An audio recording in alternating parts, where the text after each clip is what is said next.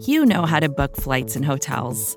All you're missing is a tool to help you plan that unbelievable travel experience. That's why you need Viator. Book guided tours, excursions, and more in one place. There are over 300,000 travel experiences to choose from, so you can find something for everyone. And Viator offers free cancellation and 24 7 customer support for worry free travel. Download the Viator app now and use code Viator10 for 10% off your first booking in the app. Find travel experiences for you. Do more with Viator.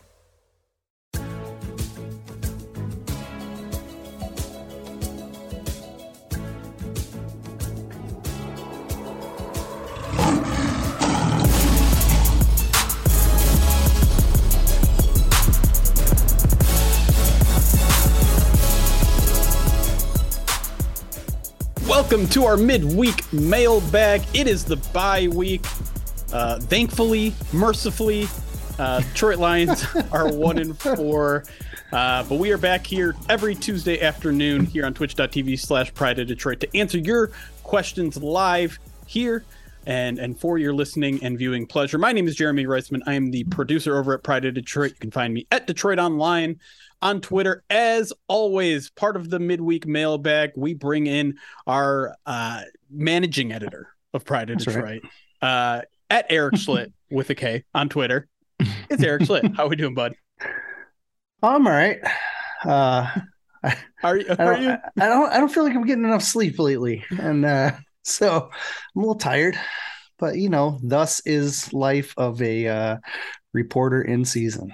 Sure, and hopefully this uh, this bye week will will not only give us time to rest our bones a little bit, but uh, maybe maybe the team needs a little bit of rest or, or two. And I know Dan Campbell before, the, even the, before the Patriots game, was like, "This is kind of a blessing where this bye week is." um, maybe even more so after the Patriots game. I I think, I mean, everybody needs a break, right?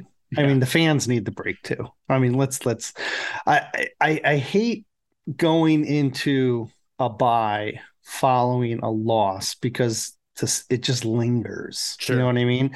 The uh, it, the negativity lingers, the the feeling lingers. You you do you're doing twice as much work on a game that was just heart wrenching at, at at times, right? Uh, and so yeah, it's yeah. Uh, challenging. It's a it's it's it's it's a challenging way to uh have a mini vacation in season. right. Sure. we, it certainly would have been nicer to have discussed when know, when when is the last time they had a win ahead of a bye? Now I know they've gotten wins coming out of a bye. I mean, I can't remember. I feel like they lose every time going into a bye. It certainly feels like it. Um, it does. It does. That's a great question, which is what the what this podcast is all about is asking questions. Typically, we're not asking them to ourselves, but nice segue. Maybe maybe our, our live chat can answer that one from us, and we'll in turn answer questions from them because that's what we do here. And also, if you're not able to join us live, you can always send us questions on Twitter using the hashtag AskPOD, and that's where we're going to start. Um, David Alexander on Twitter asks us. This is a young team with a largely rookie coaching staff. Does Dan Campbell have the mental chops to turn this thing around? I, I mean, we don't know, right? Yeah. Because he is in his infancy of of coaching, right, as a head coach, anyway.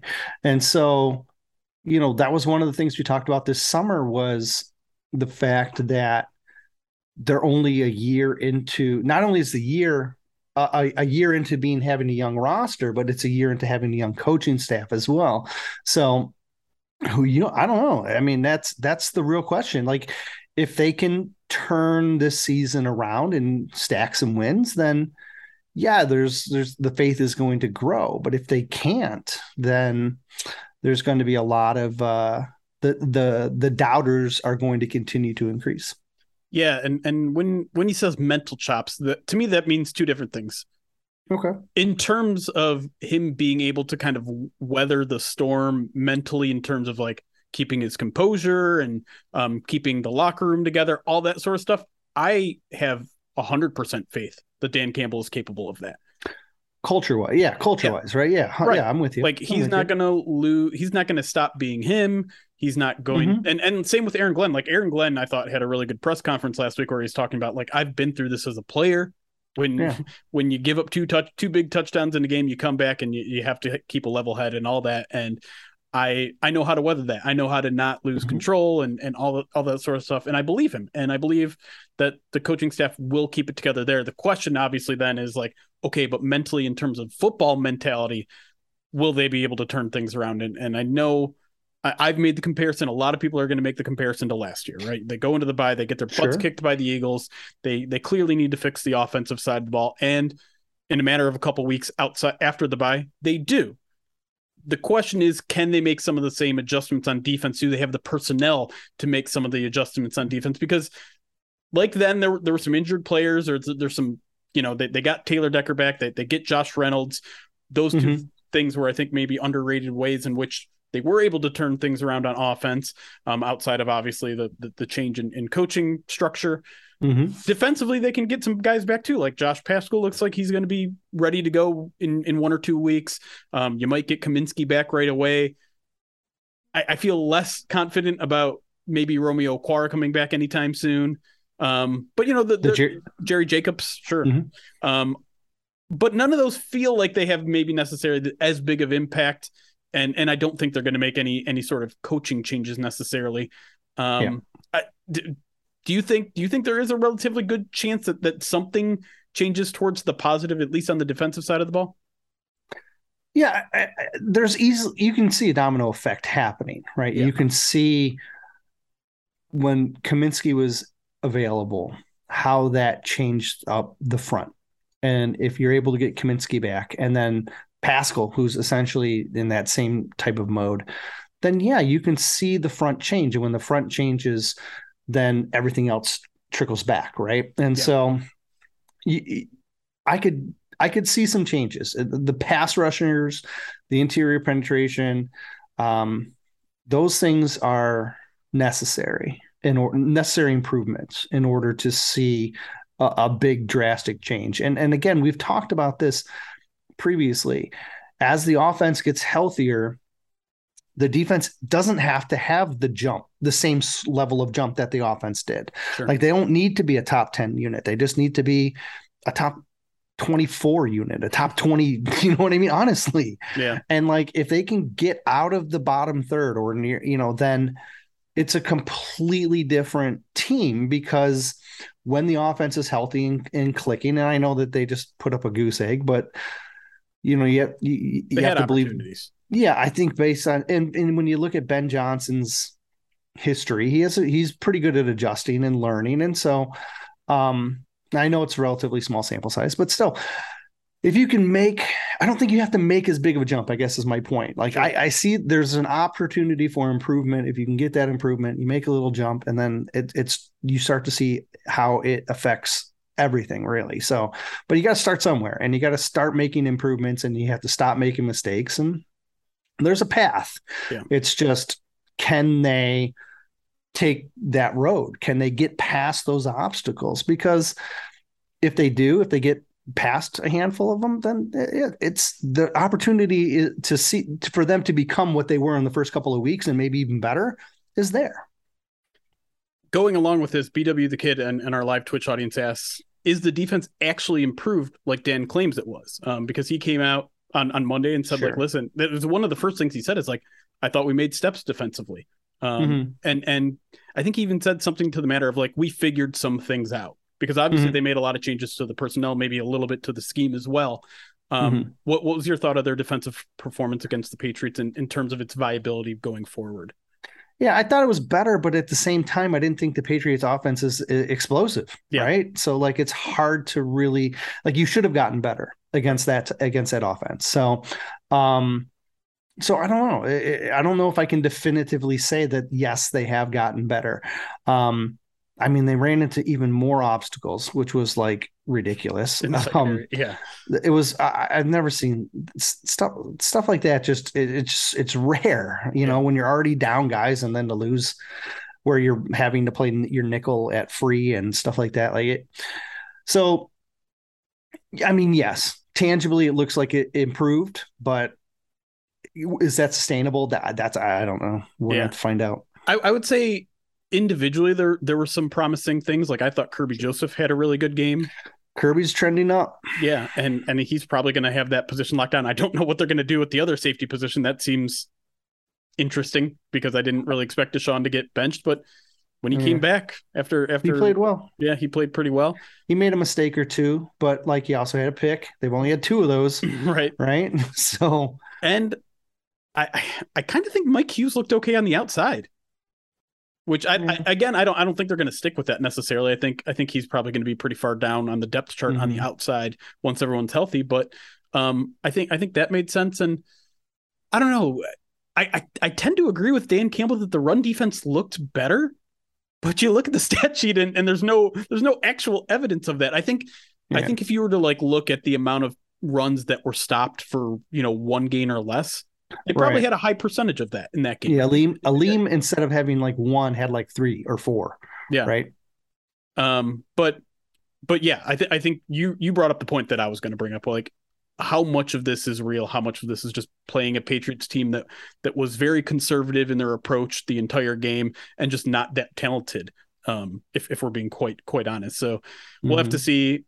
Dallas will be an interesting challenge. They're they're a really strong Yeah. defensive team. We don't know. Yeah. I, I guess we- we're probably expecting Dak to be back by then, but last time he came back from a finger injury, he was not very good.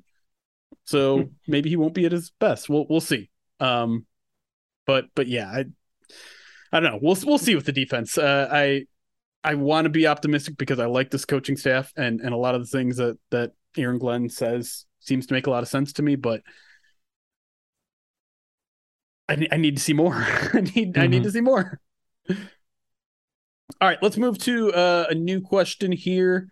Uh, an, an interesting one here from Devoted to Detroit. I've seen a lot of comparisons uh, to Matt Patricia and Jim Caldwell. Do does the build of the does the build of the roster affect the length of the leash the team will have with Campbell? I, th- I think he meant Campbell and Caldwell. Um, those teams under Jim Caldwell and Matt Patricia were built to compete. Dan Campbell was brought in for a rebuild. Yeah, I mean, geez, with with Patricia, he was taking over a team that was already successful, and then, but he was given the opportunity. like he was it was he was coming in with the concept of he was completely shedding the defense, Tearing which it down. Yeah. Right. So they gave him, a, I mean, plus it was Bob Quinn's boy, right? So like he, had a little bit of le- he had a, a leash there. Um, Caldwell inheriting Schwartz's team was actually not a terrible team. Um, but like I think Schwartz, you know, Schwartz said he had melted down in that final year in a lot of Right. different ways. Uh, but the team wasn't terrible, and Caldwell definitely elevated them, whereas you know Patricia took them the wrong way. Um, whereas I think this situation it's completely different in the fact that it, they are rebuilding everything. It's not just one side of the ball. It- It's it's everything. And and we've brought this up in the past as well. Like you're giving the coach and the GM five and six year contracts because you're expecting it to take three years before you're competitive, right? And I I know we collectively as a fan base got very excited when they came out and looked very good the first two weeks, but this is also four games, five games into year two of a complete rebuild. So maybe we're our expectations got a little too high, a little too quick. Yeah, I, and I think I think maybe it's most fair to compare it to Jim Schwartz and what he inherited, right? Yeah. Like he inherited Yeah, inherited 0 and 16. Oh, and yeah. 16. And so he went Mhm. two two and 14 his first year, six and 10 the second year, and six um, and then 10 and six his third year. Mhm. Then then he got fired when he went four and 12 and seven and nine. So regressed there. So I, I think we need to see a little bit more year one to year two jump like like we did see with with Schwartz. And and listen, the Lions still have 12 games to prove that they can do that. Um, but yeah, I, I it it's it it is important to to really point out what this regime inherited. Yes. And the answer is basically nothing, right? I mean, yeah. I what mean, what you had- foundational pieces did the Lions have outside of a couple guys on the offensive line? right. Oh, well, I mean, you could Okudah maybe, right? I mean, that was about I think Tracy. Okudah, Um, everybody else has been replaced, right? I mean, yeah, you could say you could say Amani, but Amani's been replaced as well. It it, it appears. So, and it, and it um, wasn't a case where you know this staff jettisoned talented players because yeah, they didn't just fit what bad they want. contracts. Yeah, Yeah, they they just yeah. So I mean, who who has they who have they gotten rid of that has succeeded elsewhere outside of Matthew Stafford, which was kind of out of their hands anyways? No one, I, I can't name one off the top of my head. right? It, it because it's nobody. Like they didn't Right. they didn't have talent here to even jettison. Um, just like you said, kind of bad contracts for not great players. So Yeah. it is always important to point out the starting point, but it is also fair to wonder why they haven't made more progress in a year and a half. And, and, and again, maybe they do in the second half of the season, but we, we definitely have to wait it out.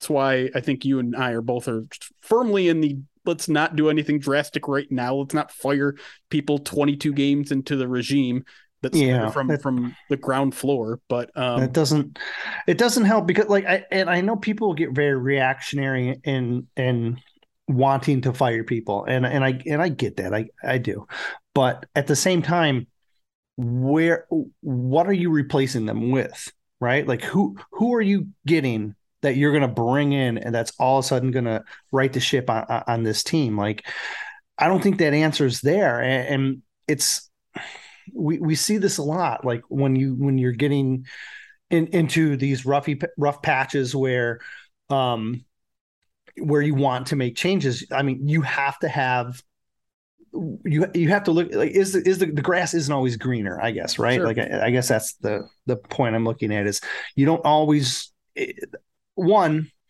it's way too early right? You haven't seen what they can do. Um and then two yeah it's just what do you got what's your plan? Like i know you want you're mad so you want you want to you want blood but like what's the plan? What, what what's the next step after you you know cut this this uh you know the hand off this team?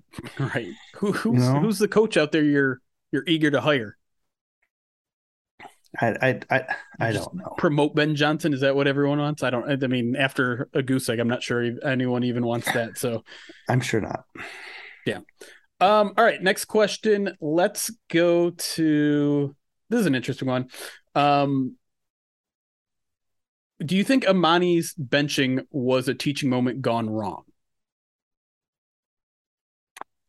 um i don't know it's hard to say like you brought up this uh this point in your eight things i know about the team uh article this morning where you had said that um you know well you pointed out that campbell said that he was benched because he wasn't he didn't contribute on special teams. And at the Yeah, same that's why he was inactive. That was that's why he was inactive. Yes right. sorry. He was benched for performance issues. but yes he was inactive because he didn't play on special teams. Yeah, thank you. Um and then you went on to say uh that how much does six snaps on special teams really matter Right. um okay so i i do i get that um i wonder if there's something deeper going on here Mhm. um where they've lost trust in him Sure. and um, they felt like even Chase Lucas is was going to give them a better option than than what Amani was because he has struggled the last couple of games. Now, personally, as big of a Chase Lucas fan as I am, I still think Amani is a better player. Yeah. Um, but it- it's very possible they just lost confidence in him, and if they have, then maybe you start uh making phone calls because if you don't think he's going to play, he's just sitting there eating up cap space. Yeah, that's interesting. Um, Cam- Campbell made it clear on Monday that he still like it's it's not a done deal. Like Amani yeah, can no, still can win prove himself. Yeah, win the job back, and and he Mhm. said you know Amani's been a, a huge pro about this in terms of just like taking it in stride and and being mature about this, and even going to him and, and, and asking like, hey, am I benched for good now, or, or can I win this job back? And he was he was honest with him, like, yeah, you can win this back. Just got to go out and do it in practice. Now, I Mhm. think that that's got to be pretty hard to do, considering practices are pretty short and you only get a handful of opportunities, yeah. especially when you're not a starter. So I don't I don't know if he ends up accomplishing that, but we, I mean, everything this team says about Will Harris is they trust that guy yeah. front and back. Yeah. And I mean, we, we haven't had a, a ton of sample size of Will Harris uh, as, as an outside corner in in the, the regular season this year, but a lot of it hasn't been great. Yeah. Um, and so He I, played, I, I played better last year He- on the outside. he did, he did. But then, like like you said, like he- in in training camp, it looked like okay, he's comfortable, and then it like start, started slipping Yeah. away from him, and then he comes in and listen, it, it's hard to come off the bench and then imme- like you know for five snaps and and you get burned in the in the season opener when when Mhm. Okudah goes out with a cramp, like that's that's a tough place to put a, a player in, and so maybe there's there needs to be a little more leniency there, but they they also say very high things about Jerry Jacobs, and they seem they seem very excited about getting Jerry Jacobs back. And so the question is, Yeah. is it going to be the Jerry Jacobs Jeff Okudah show? And I'm starting to think the answer is yes. I think they're gonna they're gonna test him out against Will. You know what I mean? Like Yeah. they're gonna end up with two guys that they trust, and that makes. I mean, look to go back to the original question. That's gonna make life even harder for Oruwariye, right? So, uh, I I don't know. I not. It, it, you want to say it's a good problem to have, but honestly, like it's it's the end solutions still isn't ideal. Right. Well, no matter who ends up starting there, to be think- honest. like we talk about offensive line cohesion and and, and trying to keep Yeah. that as as stable as possible. Some there's something to be said about that in the secondary too. And I mean, we saw it when when Chase Lucas and and Bobby Price Bobby had a, Price. you know had a, a little bit of a meltdown there on on Mhm. the the one touchdown pass. Like there needs to be some sort of chemistry there, and the lines have just been Yeah. shake. It's in it's mostly injury related, so there's they're shaking things up because they have to. But Mhm. at some point, they, they need to find some sort of stasis there and and just go with Yeah. what they have and and let them grow some chemistry between them because man, it's they're, they're putting them in tough positions. Yeah, like the split zone requires a lot of communication, and if you're changing guys up consistently, it it makes that it very challenging. All right, we're going to take a break here, maybe answer some more questions for our live audience here. But when we come back, answering questions from Twitter, answering questions from our Twitch chat as we continue the bye week, midweek mailbag. We'll be right back.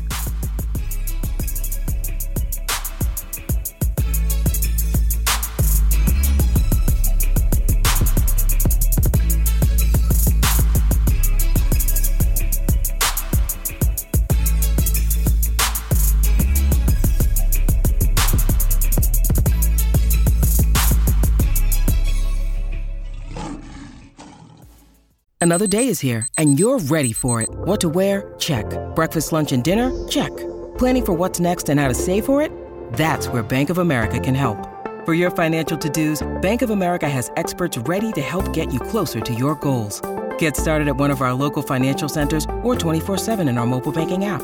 Find a location near you at bankofamerica.com slash talk to us. What would you like the power to do? Mobile banking requires downloading the app and is only available for select devices. Message and data rates may apply. Bank of America and a member FDIC. When you need mealtime inspiration, it's worth shopping Kroger, where you'll find over 30,000 mouthwatering choices that excite your inner foodie. And no matter what tasty choice you make, you'll enjoy our everyday low prices, plus extra ways to save, like digital coupons worth over $600 each week. You can also save up to $1 off per gallon at the pump with fuel points. More savings and more inspiring flavors make shopping Kroger worth it every time. Kroger, fresh for everyone. Fuel restrictions apply. Welcome back to the midweek mailbag here in the Detroit Lions bye week. I'm here, Jeremy Reisman, along with my buddy Erik Schlitt, the managing editor of Pride of Detroit. Uh, let's jump back into it. So, Carolina Panthers, Erik, fire their head coach. Now, everyone is wondering since the Panthers don't have uh, many draft picks uh, Yep. in the future, if they're about to go on a fire sale. Uh, so, we've Mhm. gotten a couple questions here about do the Lions look that way and maybe add some talent to, to help turn this thing around?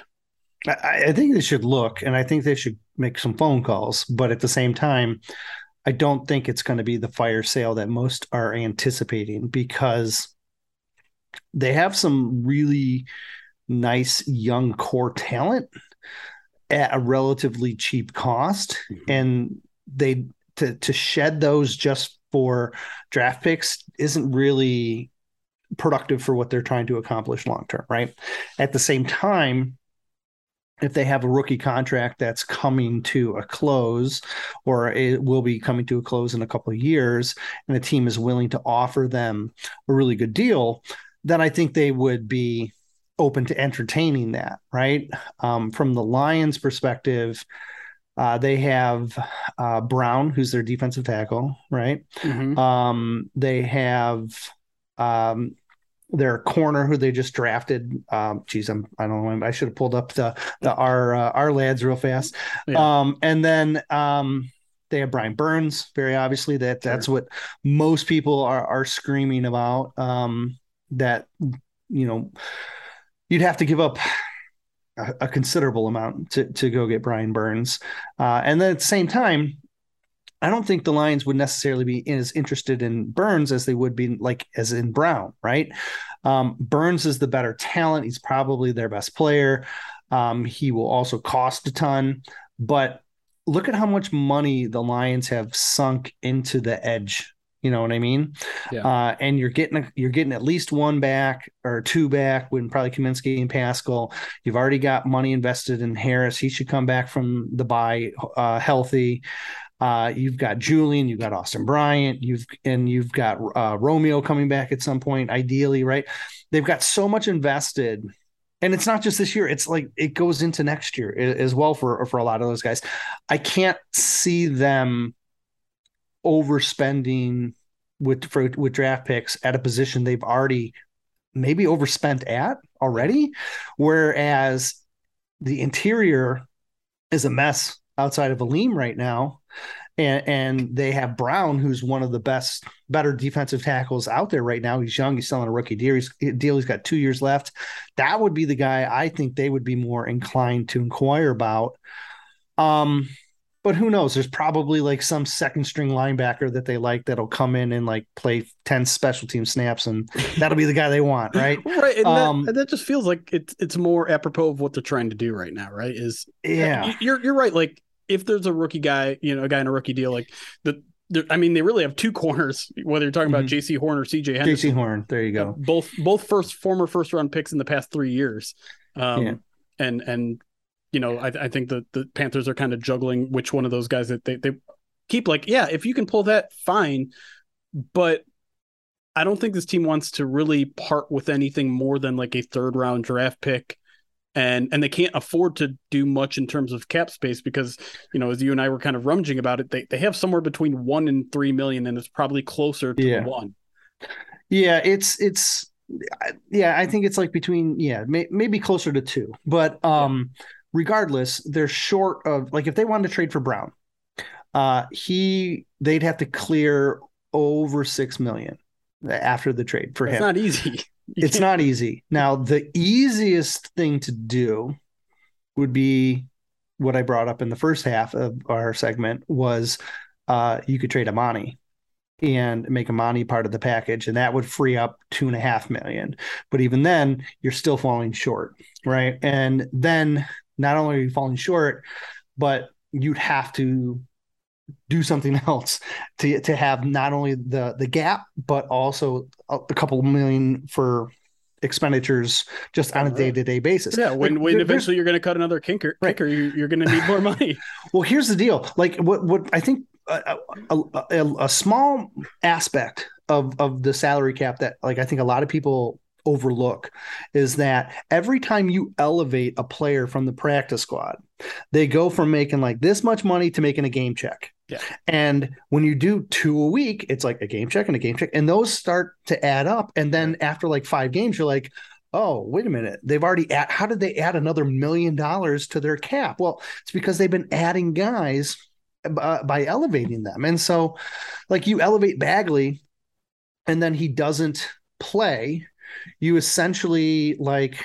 I think they, it, it was something like, I don't know, it wasn't even that much, a ton of money, but like, it was like another like $60,000, which Right. is not that big of a deal, but like, you do that some of the some of the other guys they're- cost like a hundred thousand dollars Right. for a game check, right? And so they keep adding these guys and they keep adding in costs, and you need those costs. You need that buffer to get you through the the weekly thing. So to even if they were able to try and like swing a trade they'd have to come up with a way to clear basically that entire six million somehow. Right. And just trading on, he's not going to do it. They, would have to do another restructure. They'd have to find another way to come up. So it, it's not. That's the biggest obstacle, right? It's not just convincing the Panthers to give them a deal that they want, but it's uh, the the cap situation is is difficult right now. Now, some of it will improve as they return players from IR and pup and stuff like that. That helps, but it's not going to help six million dollars. right.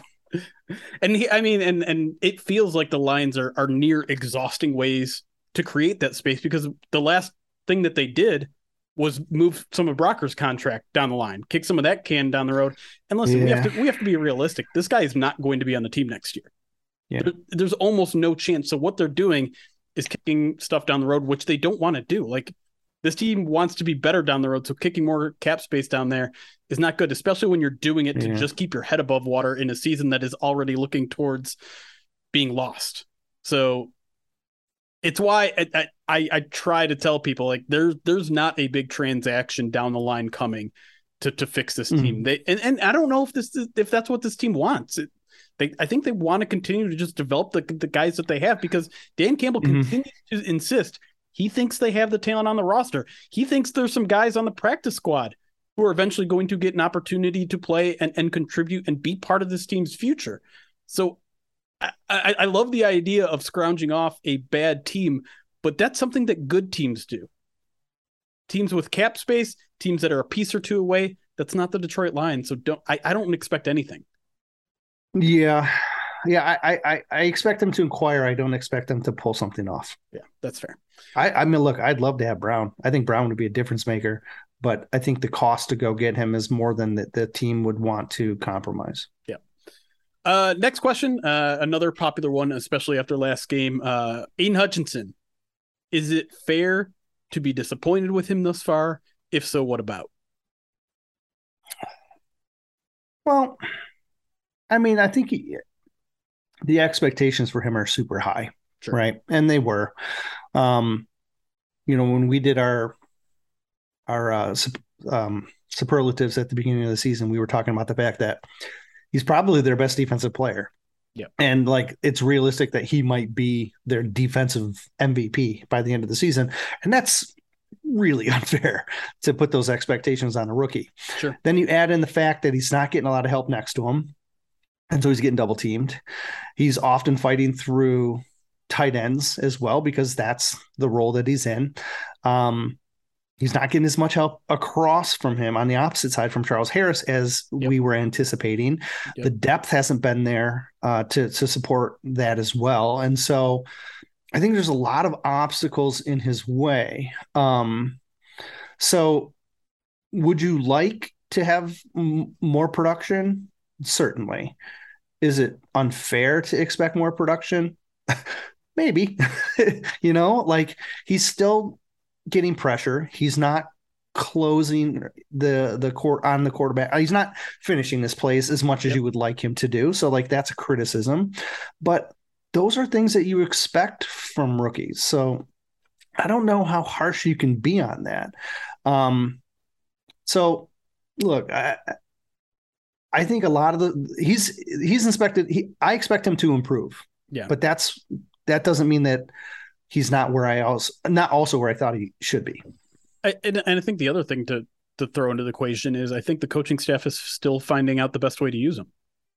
Because yeah. what, what I mean, he's been on that that closed end, the big end spot for for a while, and and last week they they moved him to the other side quite a bit, a little bit, yeah. And Dan Campbell seemed pretty happy about how it worked out. He was very I thought he was very good in the run game. And I think that's why you saw kind of the the PFF grade that threw people off.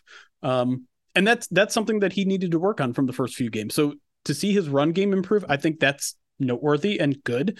Um, but they're still waiting to, to, to really unlock that pass rushing potential. And mm-hmm. I, I do think expectations were a little bit too high because I think a lot of times during the entire draft season, people were like, "Yeah, you know the the edge rusher class is probably going to be what's going to dominate the the the top 10 but none of those guys are are the premier guys the the the game wreckers the the joey bosas the you know mm. those kind of guys like that was told to us very early and and and often by by a lot of the best draft analysts out there and i think just the fact that he was drafted second overall made people think like, no, he has to be that guy right away. And that's not who he is. You hope down the line that develops into that guy because I do mm-hmm. think he's been a little over reliant on maybe one or two pass rush moves, specifically a lot of bull rushing. But give him time to develop some of that stuff. Give give him mm-hmm. time to develop and and adjust to the strength and the speed of the NFL game.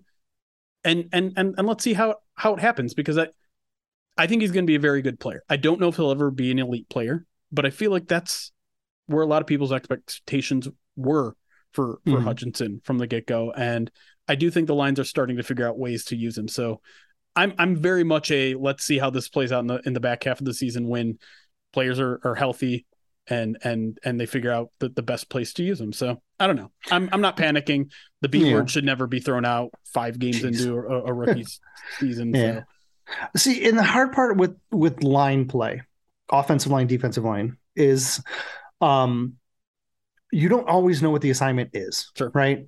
And so sometimes when he's bull rushing, he's bull rushing because that's what he's supposed to do because he's still responsible for contain but also the hit that inside gap right so sometimes it looks like something to us on the surface like man if he just would have made some like little swim move there or something he could have got around but his assignment might have been okay, you have to hold this edge right here. And right. and so the bull rush allows you to collapse while also holding the edge. And so like it's really hard for for any analysts to to really properly evaluate um like what someone's assignment was. And you know, we do our best based on what we know and based on what we can ascertain and you know, every, you know that's that's part of the analytics community, right? But like who knows? I mean, we don't always know all the answers on why think X is happening with Y, and and, and so you know. Here, here's an interesting question from from our chat, and one that it's gonna make you a little sad, I think. From from Addict thirteen, yes. Uh, question: uh, Bill Belichick is notorious for finding ways to exploit beat offenses and defenses. As much as I hate to say it, Patricia did this a couple times in, with the Lions and sent a quote unquote blueprint to the league. Have we been blueprinted by this game? No, I don't. I don't know. I mean, I don't know. I would. It, it's hard to say. I mean, it's certainly you could make that case because you went from scoring 45 to zero, right? But at the same time, that whole game, that whole time I'm watching that game, I'm thinking, you are overthinking yourself and you are shooting yourself in the foot. I at at no point did I think, man, look at the way the Patriots are scheming this up. This was a you're doing this and it's working. And then when you make a mistake, you just throw everything you're doing out the window and you try something new and trying to get tricky and trying to get too cute and that doesn't work. And then you, then you're, uh, you're in fourth down. It, it just, it looked like a, a just constant shooting yourself in the foot game to me. And I couldn't understand it. That's the thing that I just, I kept tweeting that out. Like if running is working, why are you you know, getting into fourth and one and then trying to throw the ball. You know what I mean? Like yeah. just, just do what you're doing. Don't get cute. You don't need to get cute against this terrible defense. And then you just did. And it, it was, it was, that's what it For me, I don't think they've been blueprinted. So at the end of that, I mean, I, they, there you go. There's my definitive answer. They moved the ball.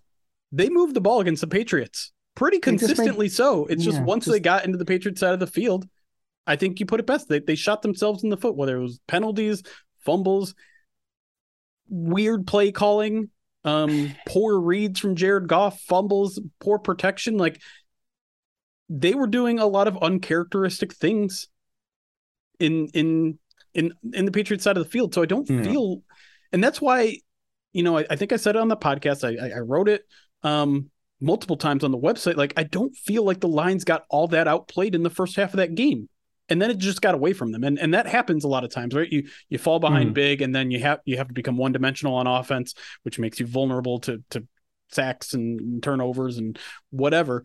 But i i just i don't think the lions got as outplayed as the score suggested at any point in that game. And so i don't feel like there's a schematic thing that that the patriots were doing and and dan campbell was asked that several times i think both on sunday and monday like was there something the patriots did that confused you or surprised you? And his answer was no. Yeah. And And uh, you know, the offensive line said, you know, there were some stunts and things like that that, that gave us trouble, but we knew that sort of stuff was coming. Like we knew Mhm. that it wasn't something that we were completely unprepared for. We just didn't play it well. And so I, I get the blueprint concern and and it's an interesting thought too, because you're right. Like that is something that is like the one thing that Patricia did here every eighth game. Is like, wow, you shut down that team that we thought were gonna was gonna walk all over you. Mhm. Um, but that I just don't think that's what happened in this game. I think the Lions just in those, and this is the thing that kills me because this was one of the offseason focuses that Dan Campbell, like Dan Campbell said, like it's it's those do or die moments that that killed us last season. We really need to Yeah. practice these specialized moments, the critical moments. critical moments, the criticals Yeah. he kept calling it. They've been bad at critical moments, and. Mhm. not not always just like end of half end of, end of game stuff. They've been so so, you know, mixed bag there. But to me, third downs, offensively not good, and and before this game, defensively they were horrible on third downs. That's what's been really disappointing to me is they just have not been good in those opportunities. And I don't know. Part of it seems like it's an execution thing. A lot of it to me is a play calling thing, and I know that's an easy thing to point to and and and say, oh well, it didn't work, so it's your call, your your fault for the play calling. But defensively, they got outplayed, they got out coached on third downs when it came to Seattle's offense, and this week I think they got out coached when it came to third and fourth down. Uh, Lions offense versus Patriots defense, and that to me is something that they really need to look inward uh, in in these next two weeks to figure things out. Their best offensive uh, production was in the first two games. And then when they went into Minnesota, they shifted away from the run into a more pass focused approach. And that, in my opinion, downgraded the offense's production or their opportunity for production. And yes, I understand that Seattle they scored all those points and that was their their highest scoring game. But i actually think that that offense was not as good in that game as it was in the first two. And i think they have shifted towards this more passing approach because they don't have D'Andre swift. I think they knew they were losing swift in the in uh in Minnesota or they knew he wasn't fully ready to go. And so they tried to put the ball in Goff's hands a little bit more instead of the offensive lines. And um I think you've seen the offense take a step back over the last three games. Um, whereas as opposed to where they were the first two. And I think Swift is a big catalyst for that. And I know that we talk all the time about like how, you know, if you have the if you have you can take any running back and if you have the right scheme and the right offensive line, that they can be productive. And look, I think you need a back that can do certain things in in your scheme, right? Like Jamaal is going to get you three yards right? And occasionally he's going to bust one for nine, but he's probably going to get you three yards more often than not. But then a guy like Craig, who's a little bit more dynamic, Craig's going to bust those a little bit easier, like Swift does. He's going to break out, he's going to hit those a little bit easier, but they haven't put their trust in Craig yet, which is a little bit shocking to me because he was he looked great, I thought, against the Patriots. He was one of the only ones that I thought on offense that was producing. Yeah. And they just they gave him nine touches. That's not a ton for a guy that, you know, had 90 yards on nine touches. So Yeah. I think if they can get Swift back, they can go back to some of those basic concepts that they were doing in those first couple of games. And that's an easy way to kind of right the ship on offense. You get the offensive line a little healthier, you get Swift a little healthier, and you have to like you have to adjust the offense to the back that's in there and not just completely move away from it and put the ball in, in Jared Goff's hands. Like, I don't know. That was, uh, that's, I, I think the offense has really kind of gone a different direction last couple of games. Yeah and maybe maybe out of necessity. I mean, you're missing some of your your best Yeah. pieces. I mean, Yeah, no, he- for sure. like Amon Ra too. We have to mention him as, as part of the reason. Like he was obviously very limited in this game, and and even even when he's out there, you you could kind of notice a a a lack of efficiency and Sure. um and all that. So um, last question that we'll go out on, and we'll we'll stick with the offense here. Um, T.J. Hockenson question mark like that's that's essentially the entire question. Um, and and it's interesting, right? The first three games of the season were like TJ, where are you? TJ, where are you? Fourth game he comes out has a career game. Yeah. Then we go back. Patriots game doesn't catch a pass until late in this game. Gets a Mhm. holding penalty. You know, gives up a pressure when he's for some reason one on one with with Matthew Judon. Um, what what's I guess what's your overall concern level with with hockenson right now? Is is is uh, is, is he just not ever going to be that elite guy? I mean, you I I think you are kind of seeing that they don't think he's going to be that elite guy, right?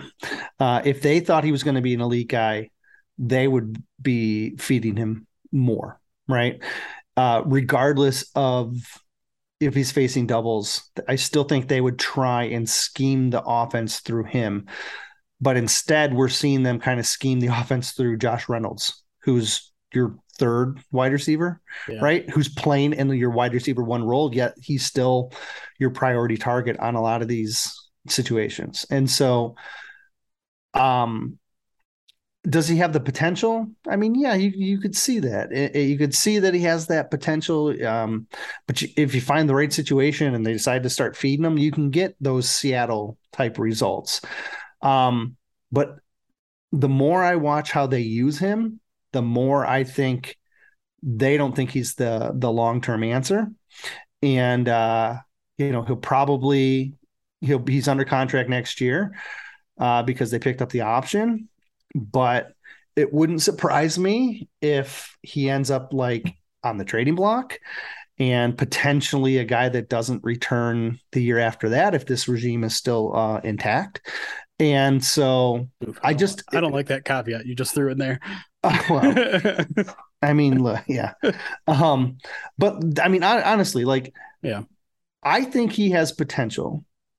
I don't think they think he has that much potential because they would, I would think they would be leaning on him a lot more than they are.